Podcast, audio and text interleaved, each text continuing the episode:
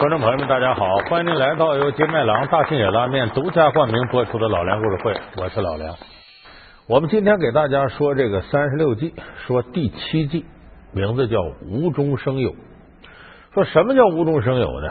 这36计里解释啊，无中生有有10个字，你听起来跟绕口令似的。怎么解释呢？叫做这个狂也，非狂也，实其所狂也。可能很多人一听都晕了，什么狂这个呢？这狂字就是疯狂的狂加上个言字旁，其实什么意思？就骗。说这10个字什么意思呢？就说呀，我是在骗你，但是我还不是完全的骗你。等到你觉得我这是假的时候呢，我再拿出真东西来，真真假假，虚虚实实，把你弄糊涂了，最后达到我目的。所以无中生有的核心在一个骗字。命丧风波亭，岳飞的悲剧给我们什么样的警示？天罡地煞下凡，宋江的经营理念有什么地方值得我们学习？老公出轨，河东狮吼，一部电影又教会了我们如何应对感情危机。老梁故事会为您讲述36计之无中生有。指的是无中生有，不就是骗吗？不就是造假吗？但是这一计的智慧含量非常高。当然，这一计大多时候会被用作阴谋诡计上面。那么我们今天讲这无中生有呢，无非是想让大家如何提防别人对你使这一计，如何不被别人骗了。那么我们要想不被别人骗了，你得先了解他是怎么骗人的。无中生有最为经典的例子呢，是当年秦桧在风波亭害死岳飞。怒发冲冠，潇潇雨下，抬望眼，仰天长啸，壮怀激烈。我们都知道秦桧害死岳飞什么罪名啊？莫须有。这个莫须有是什么意思？很多人说莫须有就是秦桧也说不出岳飞造反的证据，岳飞就没造反，只能说大概有吧，或许有吧。说莫须有就大概有或许有，我告诉你，您被这个历史教科书给骗了，教科书说的根本就不对。莫须有不是这个意思，莫须有是什么意思呢？没必要有，用不着有，莫须有是这个意思。有人说你说这准吗？咱从头给大伙说这个事儿啊。你看岳飞是怎么着被秦桧给害了呢？这个背景呢是徽钦二帝被掳到东北五国城坐井观天，然后岳飞呢带着手底下的岳家军打了不少胜仗，眼看这朱仙镇大败金兵，然后就要打到东京汴梁城，紧跟着其实直捣黄龙啊，与诸军痛饮耳，就要把徽钦二帝赢回来。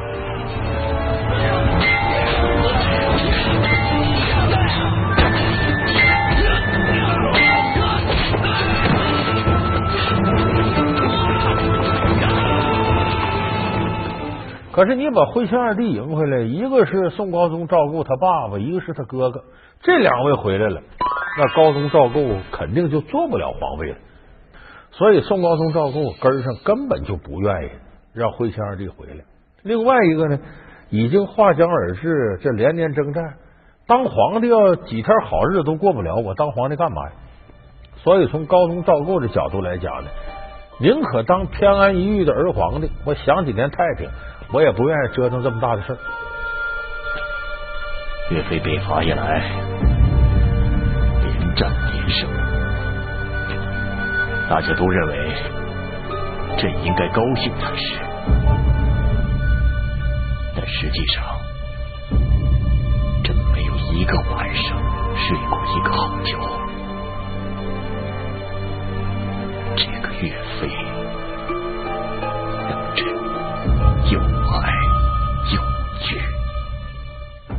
所以这岳飞呢，雄心勃勃要直捣黄龙的时候呢，这宋高宗赵构啊，12道夹击金牌来了。有人说这夹击金牌是什么呀？夹击金牌其实就是我们现在说的夹击邮件那个标志码，就表示这个到了10万火急，你得赶紧回来。刚一开始还是说啊，咱们论功行赏啊，爱卿你回来领赏来，这开始。到后来一道紧是一道，到第八道金牌的时候，就是你再不回来，抗旨不遵，就急了。皇上的班师令，兵部批奏，错置班师。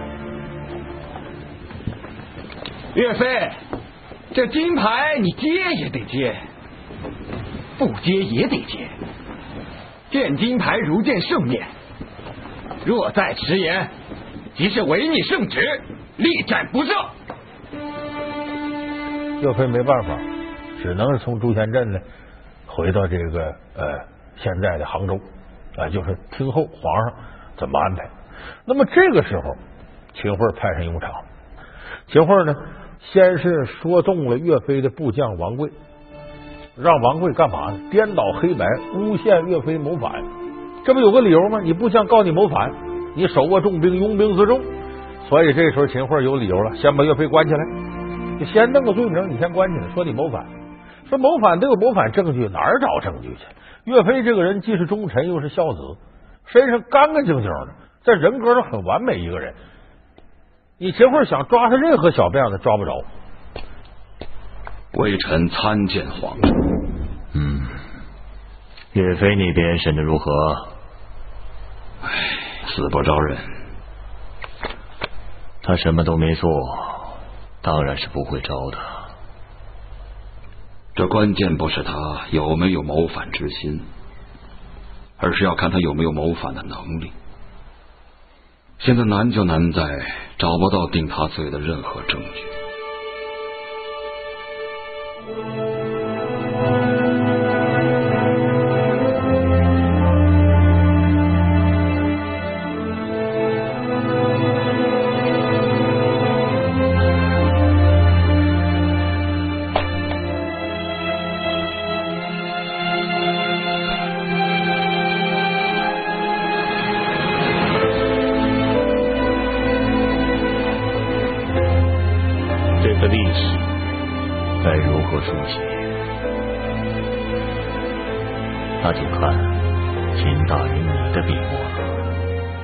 所以这是宋高宗赵构假手秦桧借刀杀人，然后秦桧用无中生有，莫须有是根本不需要有的意思。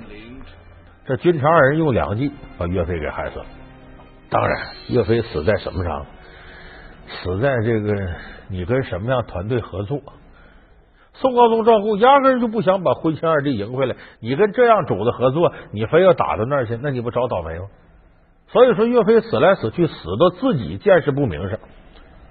你选择的这主子跟你的价值观和目标方向完全不一致，所以说无中生有，岳飞死到这一计上不冤，一定程度上怨他自个儿。那么其实无中生有呢，这个莫须有这个事儿名气大，但还不是玩的很高的。我再说一个例子，是无中生有这计玩的特别高的，咱们很多人都熟悉《甄嬛传》，《甄嬛传》里有一个情节，说后宫来了位漂亮的妃子眉庄，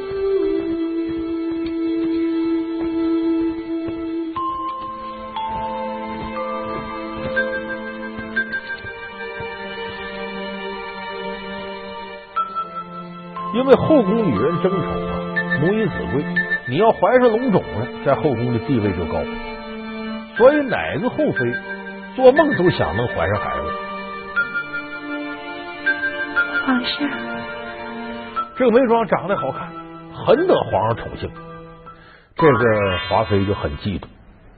而这时候华妃设计了无中生有一计陷害眉庄，非常高明。他让姜太医呢开点药，给谁呢？给这个眉庄吃。吃完之后呢，什么反应呢？呕吐，经期推迟了，哎，还爱吃酸的。哟，沈贵人，这是怎么了？许是刚才多吃了些白玉蹄花，有些恶心。恶心？哎，你这样恶心有几日了？近来天气炎热，我不思饮食也有6、7日了。啊，莫不是有喜了？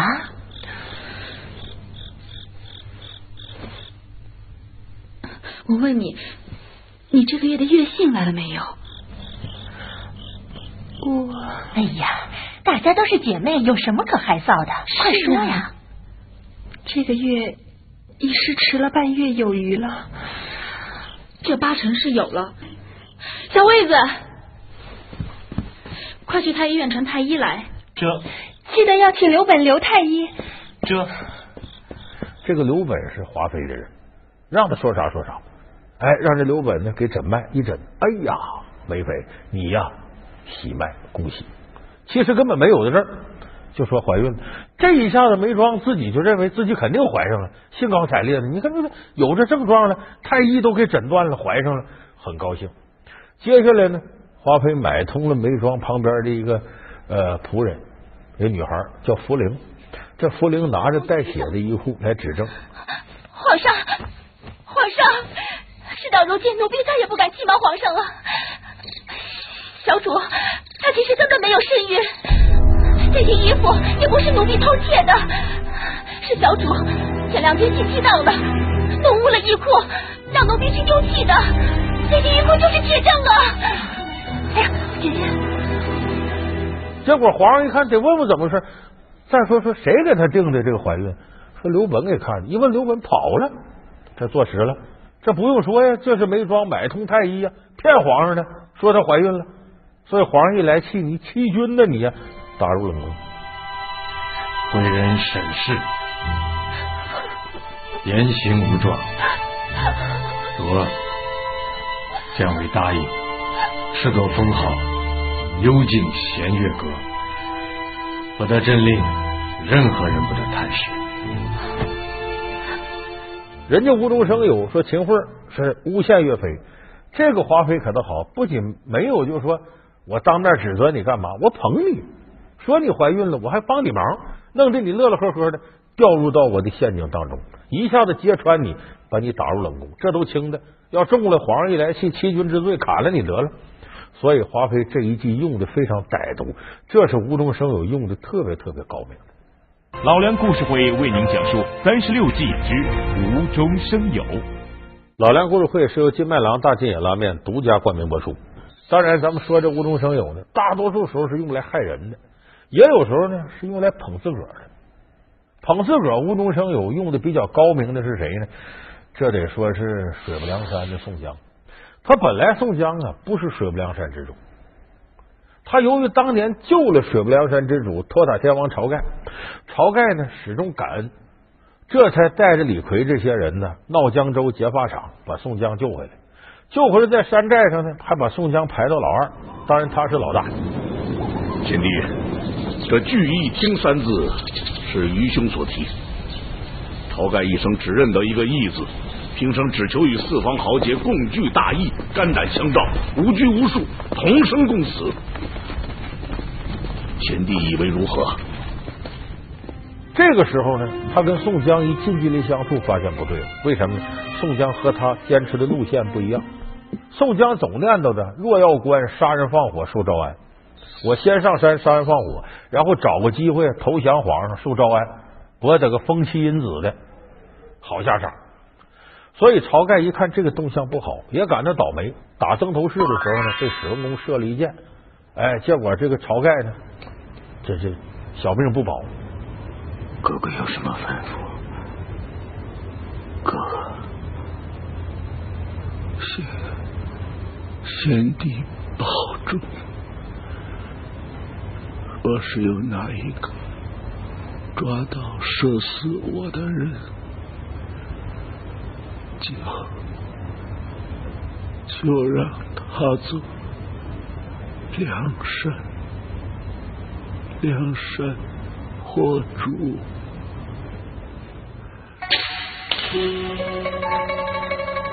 这明摆着宋江是个刀笔小吏，不文不武啊，哪有那么大能耐抓史文恭？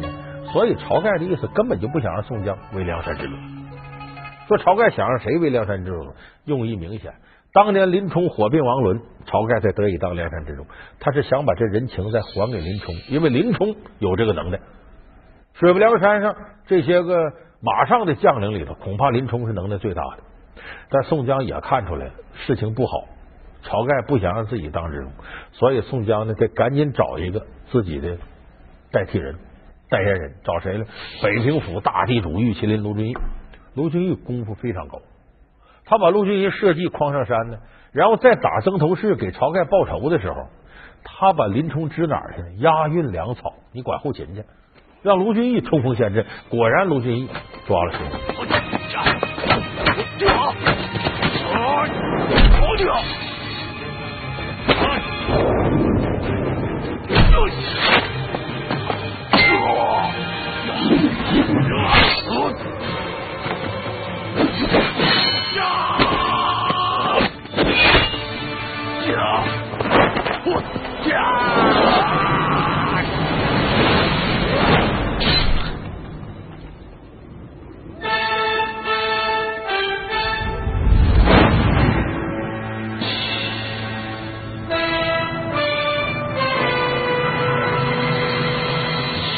可是这样，宋江知道自个难以出头，有很多晁盖就不服，说这人卢俊义打下来的，不是林冲也得卢俊义，怎么能你呢？所以宋江这时候用了非常高明的一招无中生有，什么方式呢？他跟入云龙公孙胜这老道掐诀念咒、装神弄鬼老道商量，又跟智多星吴用定下计谋了。梁山伯108将聚一块正喝酒呢，突然说后山咔嚓陷一块去。天灾，有大地洞，呼呼往上冒火星，到里边一看有块石碑，石碑上的蝌蚪文，反正这文字谁也不认识。公孙先生，这上面写的什么呀？天上星，行者武松，天宿星，神行太保戴宗，哎，天杀星，黑旋风李逵。啊！哎呀，公孙哥哥，这上面还有俺铁牛啊！看来九天玄女娘娘早已将我108好汉座次排定，突破时节出，此乃天意呀！天意！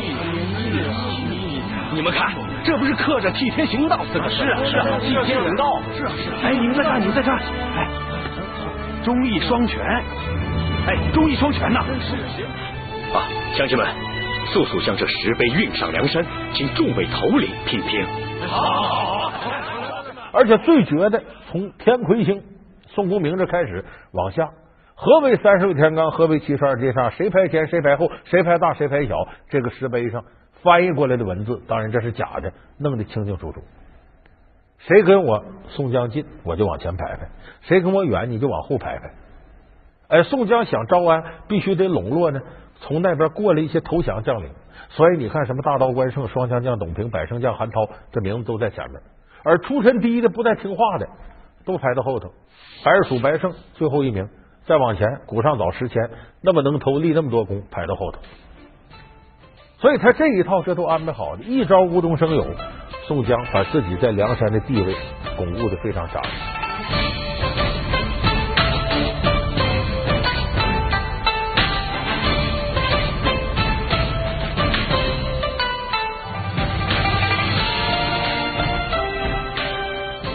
但是我们现代人呢，这无中生有啊，很多时候被用在什么上？用在婚姻生活、感情世界里头。就是有的时候啊，无中生有，为什么假的能骗了人呢？是因为你疑心重，你先相信点什么，所以这假的一出来，你才信以为真。那么最容易疑心重的领域是什么？是感情世界里头。现代人信任度低，你到底跟我好不好啊？你外头有没有人啊？你是不是出轨了？那小三呢？哎，现代人非常容易有这样想法。你看咱们这个一个古装剧，但是影射现代生活的，有个剧叫《河东狮吼》，我看很多朋友看了，张柏芝他们演的。老婆嘛，老公啊！阿妹，你做了家庭主妇，还要替我送镖，大哥真是惭愧啊！老公啊，我速去速回，3天就回来，你小心点啊。快点回。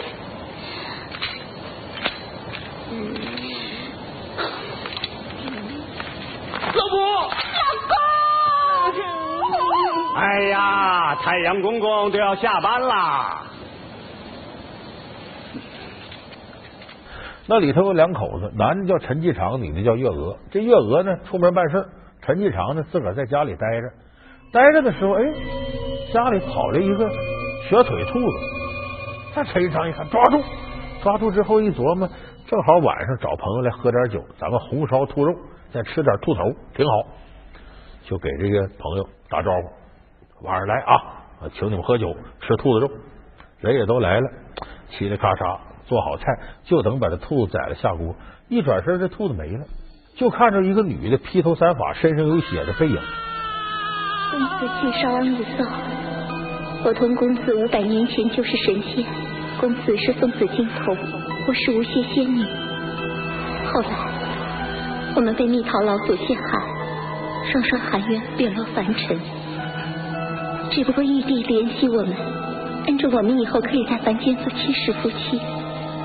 公子，这一世已经是第7世了，如果今世得不到公子的成全，姐姐就要做猪做狗，永远不得超生。公子，你我只不过是一夜夫妻，请公子一定要对姐姐温柔一点。等到今天晚上的春宵一过，明天太阳出来之前，姐姐就会烟消云散，永远都不会再出现了。这陈进长是真害怕了。再一个一看这兔子精啊，确实漂亮，他也动了色念了。就这么的晚上俩人在一块睡了。到第二天早晨日上三竿了，这陈进长一睁眼睛一看，旁边如花似玉这女人还在这躺着。姐姐，起床了，天亮了，快点，我都等一下烟消魂散，你连神仙都做不成了。不要吵嘛！来人呐！啊，来人！干什么的？郡主早安！行了行了，都起来吧。我只不过是太仰慕你的才华，逼不得已才出此下策。唉，如果你不是别人的老公就好了，我就不会做得那么辛苦了。嗯，这个女人是当朝郡主，看上陈继长了，认为这男的有才，长得又漂亮。诚心第三者插足，要横刀夺爱，所以他无中生有编了这么一套东西来骗陈继长。就我说这意思，无中生有在现代生活里呢比较常见的是在感情世界里出现。他这个感情世界里出现，你记住，苍蝇不叮无缝蛋，往往是其中一方呢有疑心了，或者有外心了，这个时候无中生有才能发挥作用。另外有一点，大家防止无中生有骗你是啥？你不要听大伙都那么说，说旁边30个人说了你就信以为真，这事没准。因为男女之事，中国人有一个习惯叫宁可信其有，不可信其无。